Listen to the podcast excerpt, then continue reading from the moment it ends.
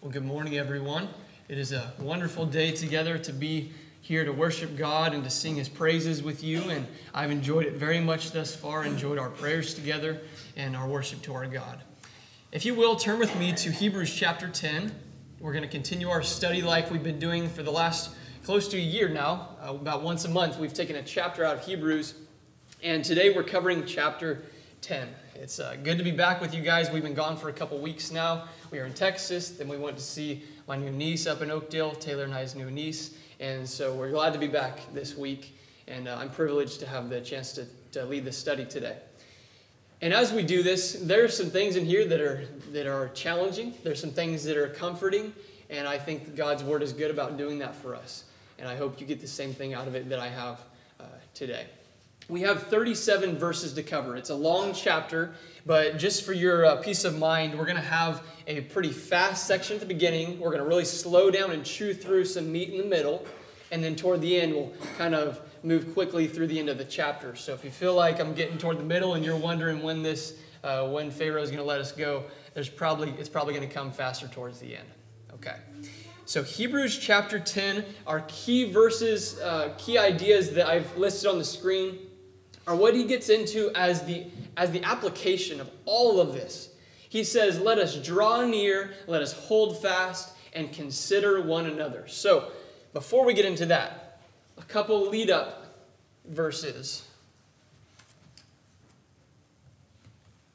Get my clicker plugged in. A couple lead up verses. So, Hebrews chapter 9 ended on the note saying this Not that he, speaking of Jesus, should offer himself often as the high priest enters the most holy place every year without blood of another, he then would have had to suffer often since the foundation of the world. But now, once at the end or the consummation of the ages, he has appeared to put away sin by the sacrifice of himself. And it is appointed for men to die once, but after this the judgment. So Christ was offered once to bear the sins of many. To those who eagerly wait for him, he will appear a second time apart from sin for salvation. So we have a running start now into chapter 10. Beginning in verse 1, it says, For the law, okay, the law speaking of the Old Testament. We've been talking about the Hebrew Christians. Their old law transition has been a little bit challenging for them. He says, For this law, having just a shadow of the good things to come and not the very image of the things. Okay, so in case you're not familiar with this idea of shadow and substance, basically, if you think about it, like God uh, is shining a light through time, and that light comes through uh, from time, it catches the present object, and it casts a shadow on the ground. And so, God in the future casts this light of Jesus, and behind Jesus, there is this shadow. It's not really him, it's, it's his shadow. It's the, the shadow of the new covenant embodied in the Old Testament. And so Jesus in the new covenant is this new substance. It's this, uh, the very substance of things to come. That's Jesus. That's the new covenant. And the shadow is everything in the old law. There was just kind of a, as you see a picture of this flower here, it's just a rough outline, no color, just, just a dark image with no depth, no beauty necessarily in the shadow, except for just the form it holds. The Old Testament had its place and it had its beauty, but the real beauty, the real thing that God wants us to be focusing on is this new covenant. And just like this flower has so much depth and color and nuance, that's how much different Jesus is compared to the old law. So this law just had a shadow of good things to come and not the real image of it. These things can never, with these same sacrifices which they offer continually year by year, make those who approach perfect. This is a continuation of the same argument we've been covering for a while now. So I don't want to labor it too much. The point is, Jesus is the supreme sacrifice that got rid of all of the sacrifices they used to do. And he says these same sacrifices that happen over and over and over year after year, they never made people who approached perfect. That man who came up and laid his head on the bull or who laid his head on the lamb and then killed it, it never made him perfect. It never made him complete and forgiven like the new law was designed to. Verse 2 For then would they not have ceased to be offered? If, if it would have made him perfect, they would have stopped those offerings year after year, right? For the worshippers, once purified, would have had no more consciousness of sins. So here he uses this word purified. As we've talked about their, their, uh, their systems that they would do in the Old Testament, it was more of a purification process. It was a cleansing, but it was not an uprooting of the issue. It was not a, a once and for all solution. It was a purification. You know, it was cleaned for a little bit. Uh, if, you, if you clean your countertops, they need to be cleaned again. There, it's a purification process that has to continually happen. They would have had no more consciousness of sins if that would have been it, because they were not eternally forgiven yet. Verse 3 But in those sacrifices, there is a reminder of sins every year. When they came to sacrifice the animal, you know that when they had to slit that throat again, that must have pained them every single time they had to do it. It was a reminder of their failures. It was a reminder of the wrongs that they had done, maybe knowingly and maybe unknowingly. They had so many things that they were reminded of. Verse 4 For it is not possible that the blood of bulls and goats could take away sins. They could be purified, but they couldn't be taken away.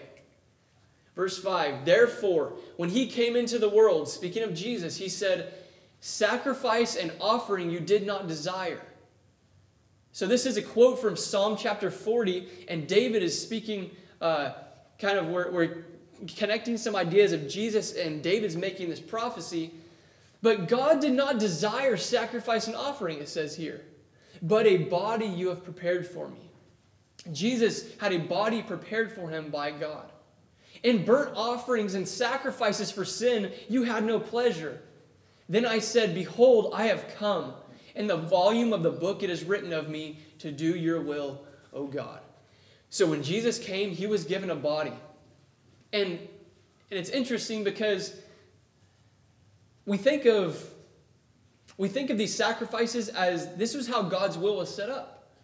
And it's true. He's going to say in the next verse uh, coming up that it was according to God's will that they were offering these sacrifices, but they didn't bring him pleasure. Killing these animals year and after year, what didn't make God happy to, to see that, that death continually every year? That wasn't his plan. God gave them the tree of life, and they rebelled. He wants life for this world as I think about this idea, when it says here that Jesus came to God and, and he, he had this perspective of, I have come to do your will, O God, in a body you have prepared for me. It's a fascinating thought to think about the perspective of formation of our Lord. And this is kind of a side note. It's not necessarily what the author is getting at here, but it's fascinating to me to think about Jesus was formed in the womb just like we are. Jesus was born just like we were. He cried as a baby just like we did. And as I think about God the Father's role in that, it's fascinating to me to consider this idea of Jesus being formed. And it takes me back to Psalm 139, where the psalmist says, O Lord, you have searched me and known me. You know my sitting down and my rising up. You understand my thought afar off. You comprehend my path and my lying down, and are acquainted with all my ways. God, you know all about me. For there is not a word on my tongue, but behold, O Lord, you know it altogether. You have hedged me behind and before, and laid your hand upon me. Such knowledge is too wonderful for me. It is high, I cannot attain it. Considering God's perspective on us is to me one of the most satisfying and kind of mind blowing things. To think about God seeing us in all of these deep ways leaves me with the same conclusion that this psalmist reaches in chapter 6. Such knowledge is too wonderful for me. It is high and I cannot attain it. He goes on to say later in that chapter, For you formed my inward parts. You covered me in my mother's womb. I will praise you, for I am fearfully and wonderfully made. Marvelous are your works, and that my soul knows very well. My frame was not hidden from you when I was made in secret, and skillfully wrought in the lowest parts of the earth. Your eyes saw my substance being yet unformed, and in your book they were all written, the days fashioned for me, when as yet there were none of them. In Hebrews chapter 10, that's part of what he says here a body you have prepared for me. And as we think about the fact that God foreknew and planned for Jesus to be a sacrifice, what must have that have been for God's from God's perspective? To know that he was forming and closely designing a body for his son to be brutally crucified one day. A body you have prepared for me. And Jesus says, I have come to do your will, O God.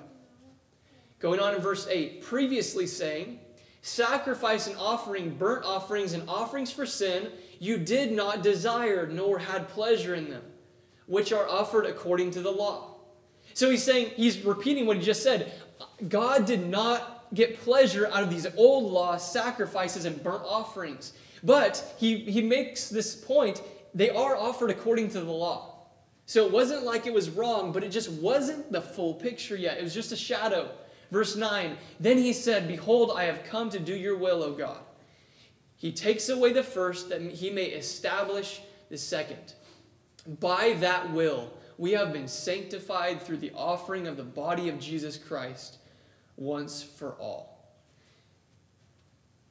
The problem wasn't the keeping of the law, but the reality is the consummation of God's will was that there would be a perfect final sacrifice.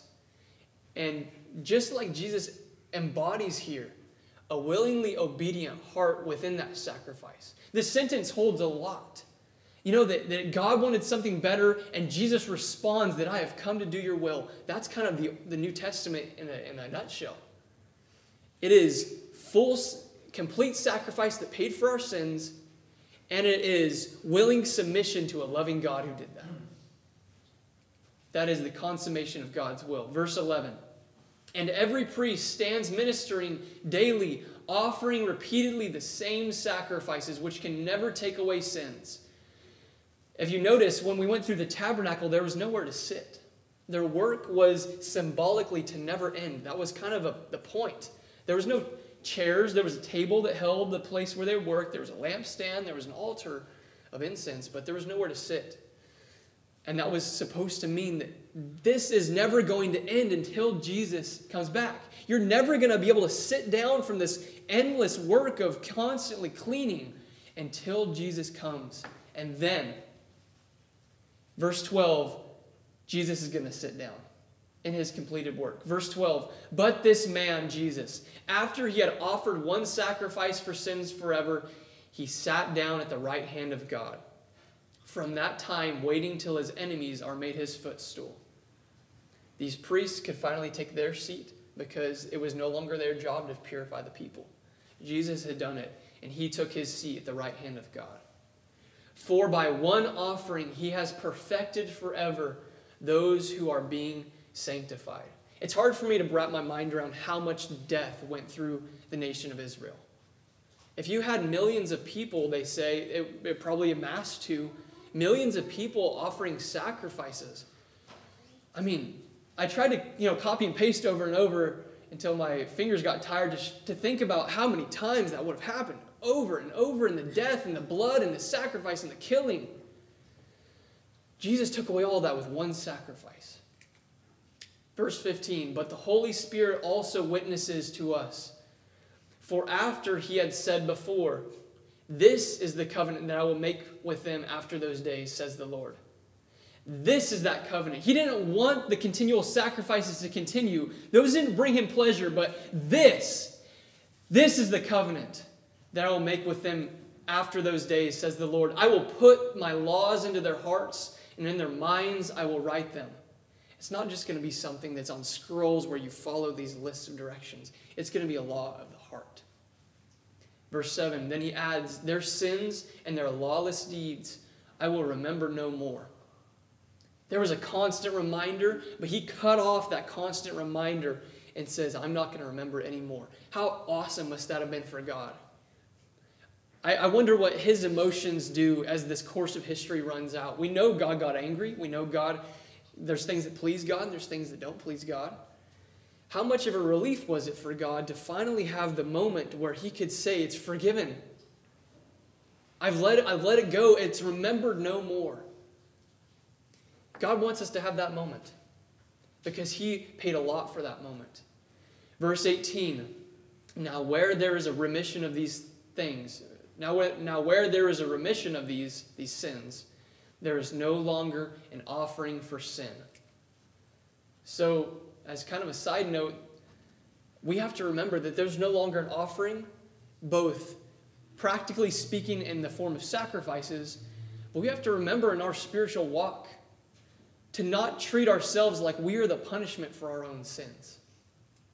Because we can have this mentality that wants to respond to our own guilt with a self punishing attitude, with an attitude that says, you know what, uh, some, sometimes it even goes to the extreme. People harm themselves physically. People harm themselves emotionally. They beat themselves down. They self belittle. We beat ourselves up. And that's kind of a form of a sacrifice. Because in the Old Testament sacrifices, there had to be life given and, and in a sense, pain suffered for sin. And we can sometimes feel that urge, you know, to, to beat ourselves down and, you know, beat myself up like I messed up and I continue to mess up. And that's not our place. God has told us that we are forgiven. God has told us that there is no more sacrifice for sins, including our own emotional sacrifice for putting yourself in your place over and over. We do need to repent, obviously. That's not even the conclusion I'm talking about. But beating ourselves up, we don't need to be a living a sacrifice in that way. We're to be living sacrifices, serving God with our lives, not making ourselves an offering for sin either.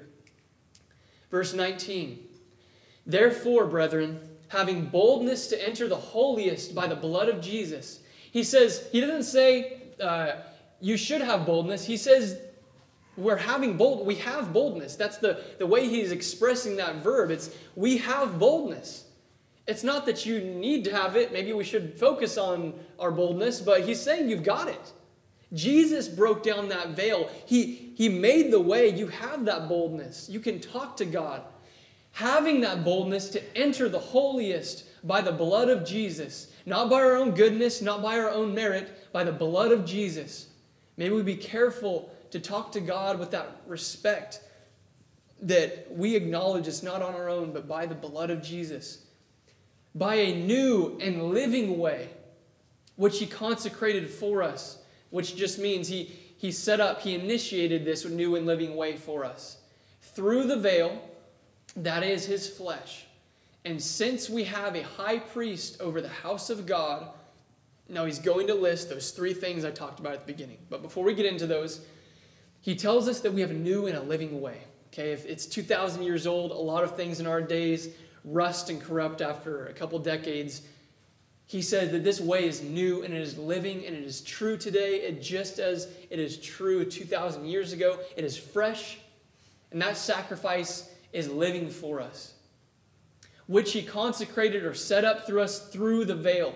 When, when God when God's finished work was completed and Jesus was sacrificed, the veil of the temple, that last veil before the holiest, the holy place, the most holy place, this veil you see here, it was ripped from top to bottom, it says. And that being to signify that God is the one who did it. It wasn't ripped from the bottom to the top like someone else came in and pulled it up. But God Himself tore down the veil from the top of it all the way to the bottom to signify that this old law, the way to God's presence, had been paved and it had been made by the blood of Jesus and by his sacrifice. Through that veil, that is his flesh. And since we have a high priest over the house of God, so he's finally drawing kind of a conclusion. He's got a lot of chapters of build up and lead up and establishing that Jesus is going to be this, this supreme sacrifice once for all time. It would be at the consummation of the ages. He's been building this a lot. Now he says, since we have this high priest, he's going to tell us to draw near, hold fast to the confession of our hope, and consider one another. So, this is the part where we're going to slow down for a little bit and go through these things. Verse 22 Let us draw near with a true heart in full assurance of faith, having our hearts sprinkled from an evil conscience and our bodies washed with pure water. So you're probably seeing there's a lot of Old Testament imagery here. He, but the main idea, he wants us to draw near. As you think about what God wants out of us, he wants us to draw near. And it only makes sense because if you picture yourself as a father or as a mother who had paid so much to rescue your child, the only response of a loving parent would say, Please draw near. I, I, I, saved you. I rescued you. Now come be with me. That is God's plea to us. Let us draw near with a true heart. A true heart, I think that's pretty self explanatory. A heart that is faithful and true and is transparent and real. A true heart, not a fake heart. In full assurance of faith. Having our hearts sprinkled from an evil conscience. So these, we've been talking about the sprinkling of blood that would purify in the Old Testament, our hearts are sprinkled from an evil conscience or cleansed, and our bodies washed with pure water. That washing is, is a relation to the Old Testament washings, but also an allusion to baptism, where we are washed and cleansed by the blood of Jesus eh, when we make contact with the blood in baptism. We are washed with pure water. So, what are a couple ways uh, we can draw near to God. I was trying to think of a couple practical things um, beyond maybe just the you need to read God's word and, and live it and, uh, and pray. A couple thing, practical things. I, I hope you guys can think of some things on your own. I'm curious to hear from you what you think maybe after services. What are some ways we can draw near to God? And uh, beyond just kind of the basics, the first thing I thought of was to pray in ways that breed closeness and not distance.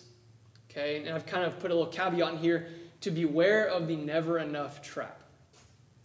We have a balance to strike in our prayer lives, we have balance to strike within God's word that we want to acknowledge our own our own frailties in front of him we have to confess our sins especially we have to be aware of how great he is and how small we are compared to him that is all a good place in our prayer lives but we have to be aware that that can become a cycle of only talking to God about how I'm so sorry for my sins and I'm, I'm so low and I'm never good enough. God wants us to draw near to Him because He paid to stop that endless cycle of sacrifice where we were never ceremonially good enough. We are redeemed and forgiven, and so we can talk to God in a way that breeds closeness and where we draw near to Him and thank Him for the forgiveness. Where we don't just say, God, I'm sorry I messed up, I'm so bad, but we say, God, thank you. Thank you so much that you have pulled me near, that you have saved me, that you have welcomed me into your presence, and that I have an open invitation to your throne. Because, as we've said, a father that just went through a huge rescue mission, rescue mission that took thousands of years to lay out. He doesn't want us to sit there and just wallow in our own, our own self pity, our own wrongs. He wants us to move forward. And He wants us to thank Him and enjoy a relationship where we draw near to Him because of that. A, a prayer life where we always say the negatives will create distance in our own minds from God. May we not get stuck in that trap. So let's pray in ways that breed closeness, not distance.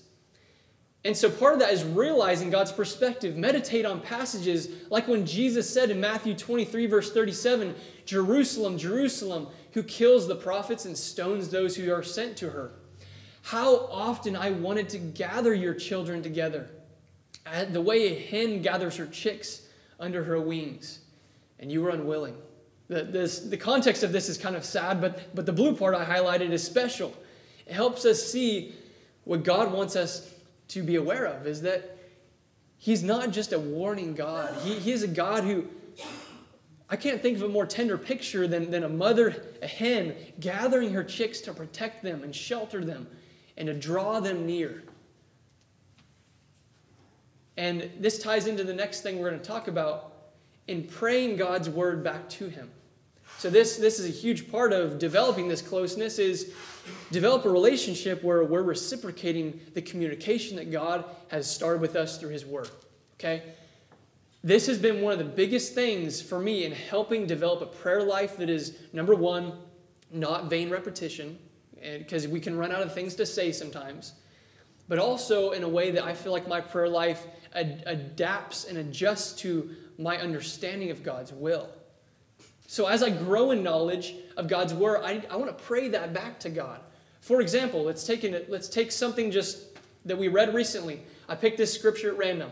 If we're reading the scripture, Hebrews 9:25, where it said, not that he should offer himself often, as the high priest enters the most holy place every year with the blood of another, he then would have had to suffer often since the foundation of the world. But now, once at the end of the ages, he has appeared to put away sin by the sacrifice of himself. So, I just picked a random passage. So, here's how we might pray this passage back to God God, thank you so much that I don't have to live under the old law where sacrifices were continually made and never forgiven truly. But thank you so much that I now live in this end of the ages where Jesus has put away sin for me. That is a, a prayer to God where we are reading what God said and we respond with a prayer of thankfulness. A prayer that says, God, you know, I'm taking in what you read, what you told me, and I want to turn it into praise and into thanksgiving. So that was just a random example. You could pray any passage back to God truly. Uh, here's another one. If we were to look at Jeremiah chapter 32, because this is just referenced in the context, I picked this one. Uh, I'll just read the blue section. It says, God prophesying that they shall be my people, speaking of this new law, and I will be their God. Then I will give them one heart and one way, that they may fear me forever for the good of them and their children after them. I just pulled this out of a recent context in Hebrews, and we could pray that. And we could say, God, thank you so much that you have welcomed me to be one of your people. Thank you that you can renew my heart and that you can teach me your ways. And I pray that you will teach me, teach my heart, change my heart, and renew my ways so that I can have a family that follows your will, so that I can pass on your goodness to others. As this passage says, for the good of their children after them. We can turn every passage that we read truly into a prayer to God somehow. And if you're struggling with your prayer life, that has been a big help for me. And this is something that we are supposed to use in our classrooms all the time. We just refer to it in teaching as a sentence frame. When we're trying to teach students how to learn how to communicate, we give them a sentence like, I like how the author uses blank to show blank. When we're learning to communicate, we need things to get us started, things to get us going. So this is nothing new. This is not unique to, uh, to God's word, and it's, it's, it's a way we learn to communicate by, by taking what we can uh, start with and, and working off of that, I think will help us in our prayer lives. So the next thing he says, he says, uh, or the next way to draw near, he tells us to cleanse our hearts. So we've talked about um, having good prayer lives. We've talked about uh, praying God's will back to Him. But it also tells us in this passage that we are to have hearts sprinkled from an evil conscience. So, a way to draw near to God is to cleanse our hearts. And that's something God can do, but it takes, that's not easy. It's not easy on us because that means habits have to change. If we have sinful habits, if we have sinful uh, addictions, if we have sinful things that we are a part of regularly, those things are going to pollute our hearts and it's going to keep us from, from fully experiencing the nearness to God that we need to. Living out and thinking on pure things will help calm a mind riddled with the consequences and fears brought on by sin. So, that is a huge step in drawing near to God, is cleansing our hearts. Okay, so the second thing he tells us, he says, let us uh, draw near. And then he says, let us hold fast. This is the second one. Let us hold fast the confession of our hope without wavering, for he who promised is faithful. They're having challenging times now. And he is telling them uh, basically to hold on because you said it in the good times, and now it's time to hold on through the challenging times. The confession of the hope. How do we hold on to the confession of our hope? Well, it's with confession, it's very, very simple. We got to say it. We've got to talk about our hope. And I think the simplest way to start is to talk about our hope to God Himself. This ties in with praying God's will, talking to God about our hope. Talking to God in the sense that, God, I cannot wait for you to return. I'm so excited for you to be here. Maybe I'm disappointed that you didn't come today, but I cannot wait. Maybe tomorrow you will be here. I don't know, something, whatever you think of. But having the perspective that we are talking to God about our hopes, that confession of our hope. Number two, we we want to talk, uh, talk about it and say it, confess it to people who will reciprocate it. So that might start with your families. Maybe your families are faithful and they would reciprocate that hope. they would encourage you in that hope. Um, but the, maybe it's not your family, and uh, maybe it's the people in here. And hopefully it is the people in here.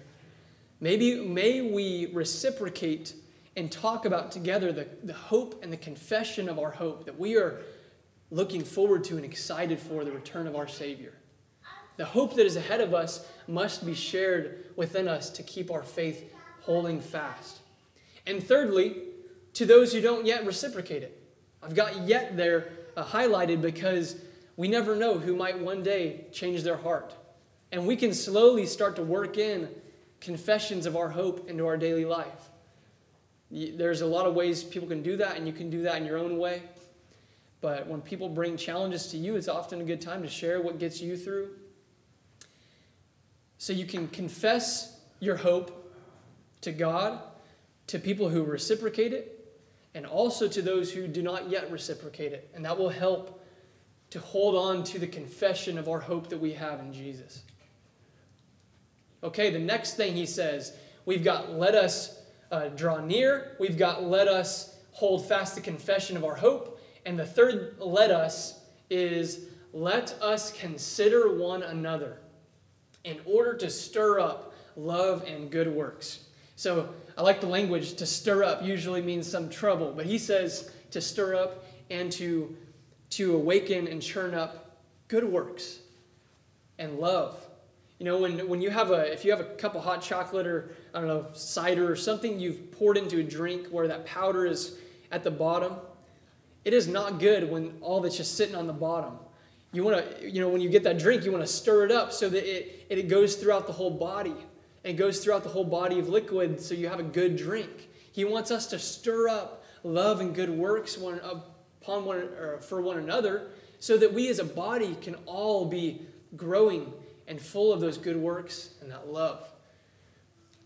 To consider one another. Verse 25, not forsaking the assembling of ourselves together, as is the manner of some, but exhorting one another, and so much the more as you see the day approaching. So I don't really have to come up with how to consider one another in this passage because he tells us an example. He tells us to not not uh, stay away from when your brothers and sisters get together. When we are assembling together as a body, consider one another and, and let's be here for that. When we consider one another, that's going to help us hold on in times of challenge. But it also, maybe if we're not having the challenging time, it's going to help other people hold on in their time of challenge. We all come in here at different places. Maybe this morning you are high as a kite. But maybe if you're in here today, maybe you're real low today. We are constantly at a different point. So sometimes we need it, and sometimes we want to be here, and sometimes someone else is like, man, I, am pretty good. I could go do something else today and I'll be fine. That's not the point. The point is, if we're all at different places, we all come together throughout that. That's how we share. That's how we share our struggles and our good times and our bad times. Because maybe you don't need it today, but maybe someone else needs you today. Consider one another to store up these love and good works. He says, as is the manner of some. You know, uh, I believe we need to definitely make our best effort to, to be in God's worship And but if you're worried about, I don't know, let's say someone says, man, I, I some people are really worried about I missed a, a Wednesday night or something like that. This is kind of a side point, but you know, if especially like if you're sick, it, he's talking about a manner. It's a habit. Some people make a habit out of just not being there. But if it's a habit of being there, that's kind of the point that he's making. Um, so the habitual coming to the assembly is the point of this passage. As is the manner of some, but exhorting one another, and so much more as you see the day approaching. That day, I believe, is reference to the coming of Jesus. He's already talked about it in chapter 9. I don't believe this is talking about the destruction of Jerusalem because it wouldn't really fit the context. But he has talked about Jesus coming again. And so, as we see that day of Jesus coming, let's do this all the more. As we see the day approaching, let's assemble, let's exhort one another, let's be together. And I know it's been hard after COVID. We've kind of separated a little bit because we just haven't been together as much. But let's work on that. Verse 26 For if we sin willfully after we have received the knowledge of the truth, there no longer remains a sacrifice for sins. Okay, so in the Old Testament, they didn't have sacrifices for willful sins where you just did it anyway. They had sacrifices for uh, sins where they were committed in ignorance and, and other things like that, but there's no sacrifice for a sin where you just wanted to do it anyway. And you just went ahead and rebelled, and, and that's just it. He's saying here that there's not a sacrifice that covers that type of sin. It doesn't mean that you can't repent. And it doesn't mean that if you did it in the moment, knowing what you're doing, you can't repent. But if that sin stays as a, I did it and I'm unrepentant, if it stays in that category, then there's no sacrifice for that sin. It's, you can't cover that. He has a plan to cover people who are willing to repent and change their lives. And so if you have sinned and you feel like, man, I, the other day I knew what I was doing and I messed up and, and I, I did it anyway, he's not saying that you can't be forgiven. He's saying that it can't stay as an unrepentant sin to be forgiven of. Okay. So, verse 27 But a certain fearful expectation of judgment and fire indignation which will devour the adversaries. When we sin willfully and we stay in it, all we've got to look forward to is fear. There's a certain fearful expectation, he says, and that'll devour God's adversaries. We're going to start moving faster through the end of the chapter now. Verse 28 And he who has rejected Moses' law, the Old Testament, dies without mercy on the testimony of two or three witnesses. So in the old law, there were certain things that if you did, it just took two or three people to say, yeah, he, he did that, and you could die.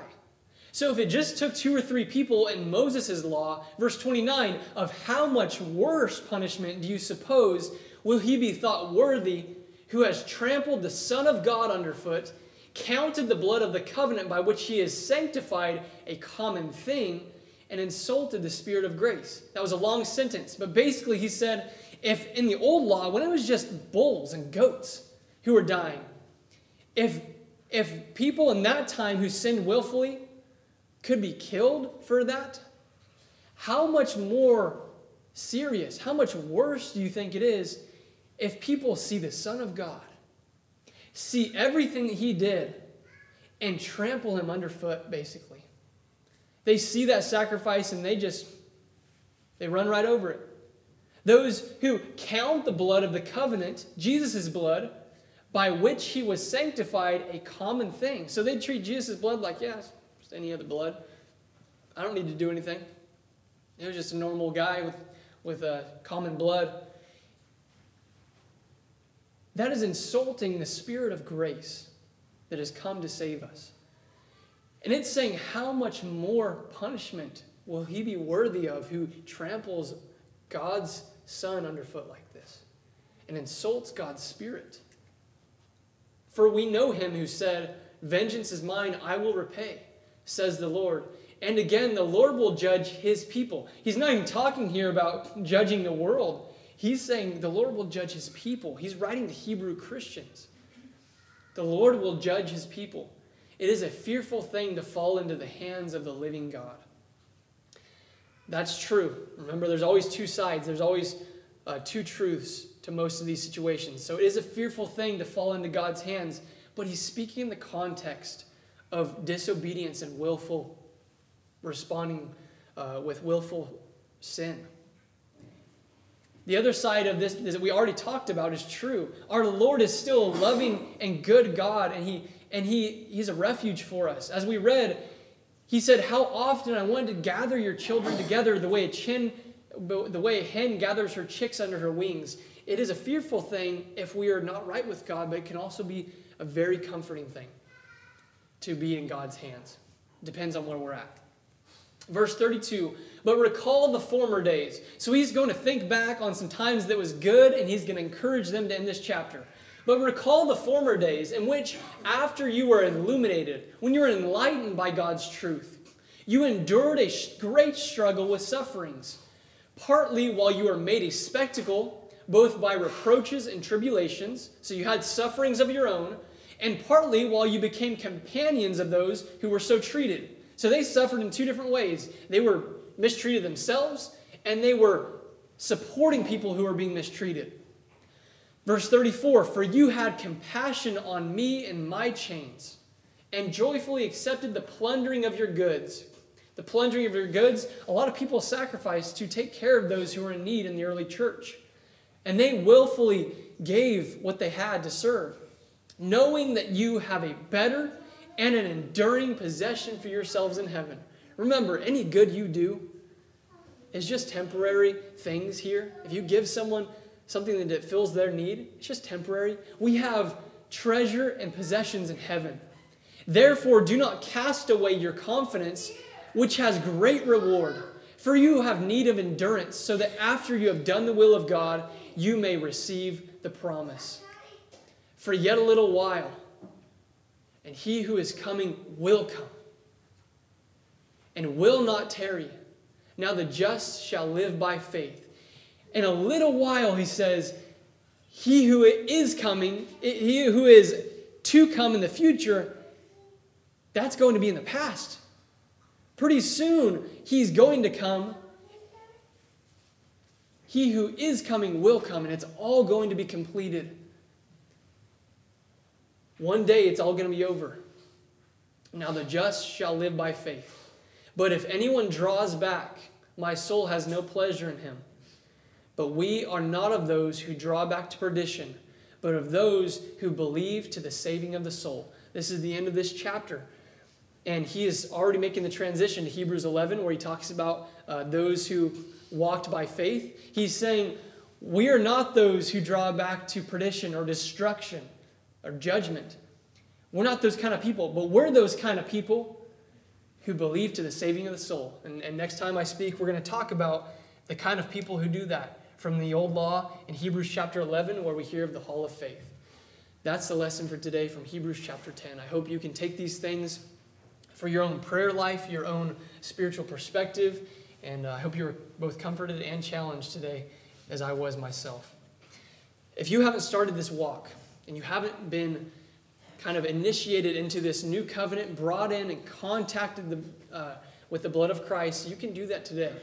It's, it's simple. Jesus says, uh, we're told that you can hear God's word, believe that Jesus Christ is the Son of God and died for us for the remission of our sins, confess that Jesus Christ is the Son of God, repent of our past life, and say, you know what? I'm going to take all of that and I'm going to turn and move to God's will and follow Him. You can repent and be baptized for the remission of your sins. If you've already done that and you would like the prayers of the church, we're happy to take care of either of those things today while we stand and while we sing. We thank you for listening to our podcast put on by the Church of Christ at 2215 Planz Road in Bakersfield. If you would like any additional information, or you would like to receive a free Bible correspondence course by mail, please email us at info at churchofchristbakersfield.com. Our service times are Sundays at 10:30 a.m. and 5 p.m. and Wednesdays at 7:30 p.m. Please make plans to join us. We would love for you to be our honored guest.